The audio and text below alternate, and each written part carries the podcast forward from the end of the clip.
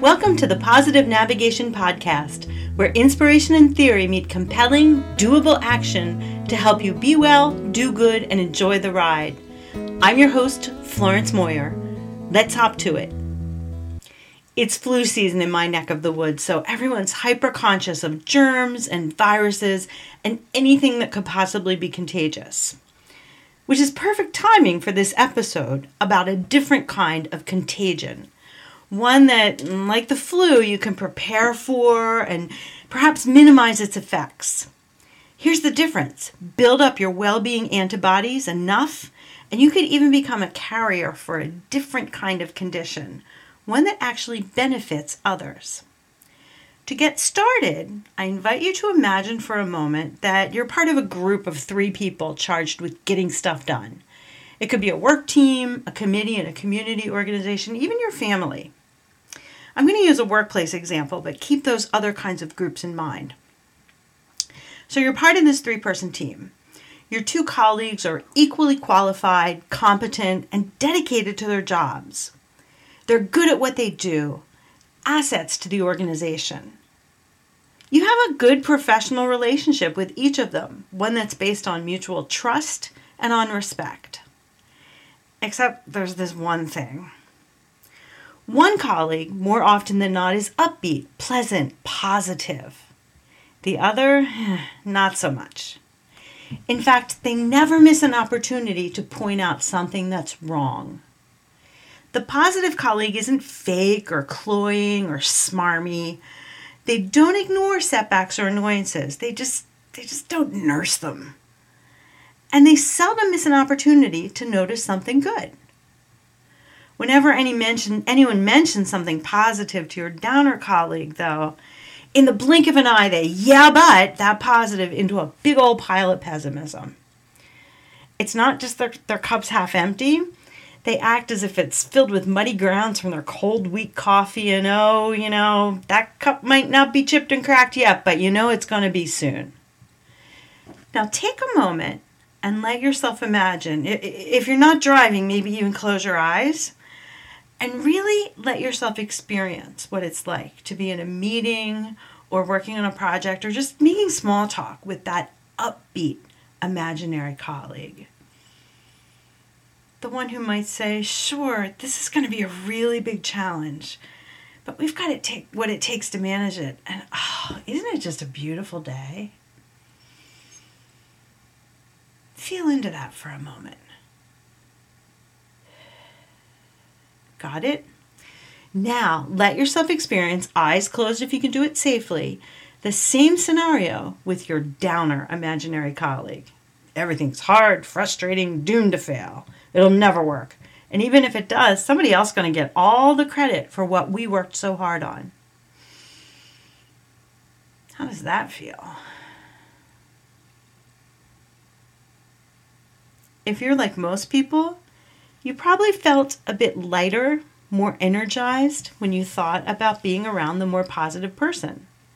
Thinking about the negative one likely made you feel kind of ugh inside, sort of heavy, maybe even a little tired. If you were with those people in real life, instead of just imagining it day after day, there's a good chance that they'd have a significant lasting impact on your mood, your actions, and your decision making. And chances are you wouldn't even notice where that was coming from.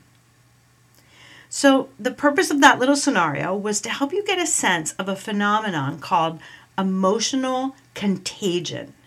Here's a fancy de- definition Emotional contagion is a process in which a person or group influences the emotions or behavior of another person or group through the conscious or unconscious induction of emotion states and behavioral attitudes.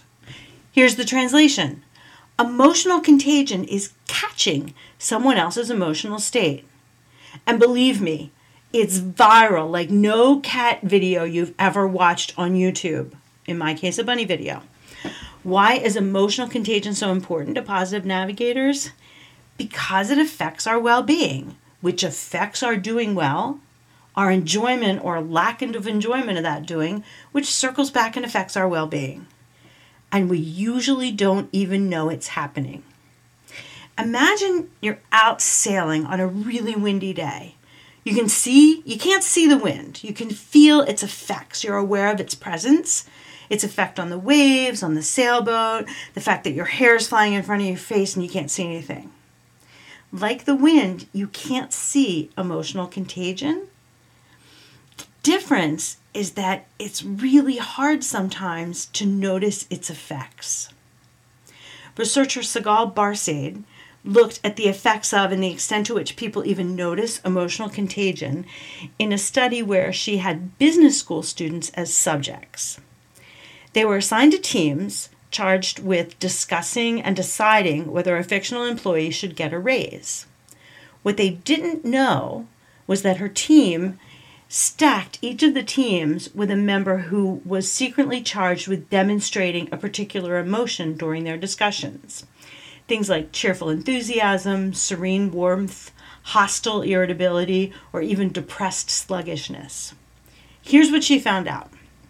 Not only were teams more likely to approve the raise when the planted member displayed cheerful enthusiasm, they were also more positive, more cooperative, had less interpersonal conflict, and higher performance, all without having as much as an inkling that they were affected by emotional contagion. In another long term study, people who had happier neighbors were found to be happier them- themselves. And the effect of a happy neighbor was in evidence not just for next door, but for four houses down the block. And in a study of whether NBA players were quoted after a loss with positive or negative statements and the correlation with whether they would win the next game, the ones that made more positive remarks after a loss weren't just more likely to win their next game, they were consistently more likely to do so, beating the point spread set by bookmakers in Vegas in those subsequent wins. So, my friends, emotional contagion is a thing. It spreads like a virus, and it's in season all year round. It can affect, or, bad pun alert, infect your emotional state toward the positive or the negative, and we're seldom aware that it's even happening. And every one of us is a carrier. Our emotions don't just affect ourselves, emotional contagion tells us that they affect those around us as well. So now it's time for you to try it out. And no, I'm not going to suggest that you put on a happy face, act wildly positive 24 7 to see how many frowns you can turn upside down. Remember, Positive navigation isn't about faking happiness or pretending away the negatives. One thing it is about is being intentional about noticing, especially noticing the good, without attempts to pretend away the bad. Your assignment, should you choose to play around with it, is simply this notice. Experiment with paying attention to whether you're picking up on upbeat moods of those around you, or if the downers around you are bringing you down with them. Then pay attention to times that your moods seem to be affecting moods of the people around you. That's all, just notice. For now, just notice the role of emotional contagion in your daily life. It's the first step toward inoculating you from being overwhelmed by the negatives in a world that seems more and more to be exploding with them. Now's your time to hop to it. Notice the positive or negative affects of those around you and the effect it has on your emotional states. And if you want to have some fun, why not try to infect someone around you with a little dose of genuine positivity? That's our episode for today. Thanks so much for listening to the Positive Navigation Podcast, as well as for liking it, commenting on it, subscribing to it, sharing it with a friend or a whole bunch of friends. Why not? Podcast contagion. Until next time, check out the show notes at florencemoyer.com slash podcast. Now get out there and be well, do good, and enjoy the ride.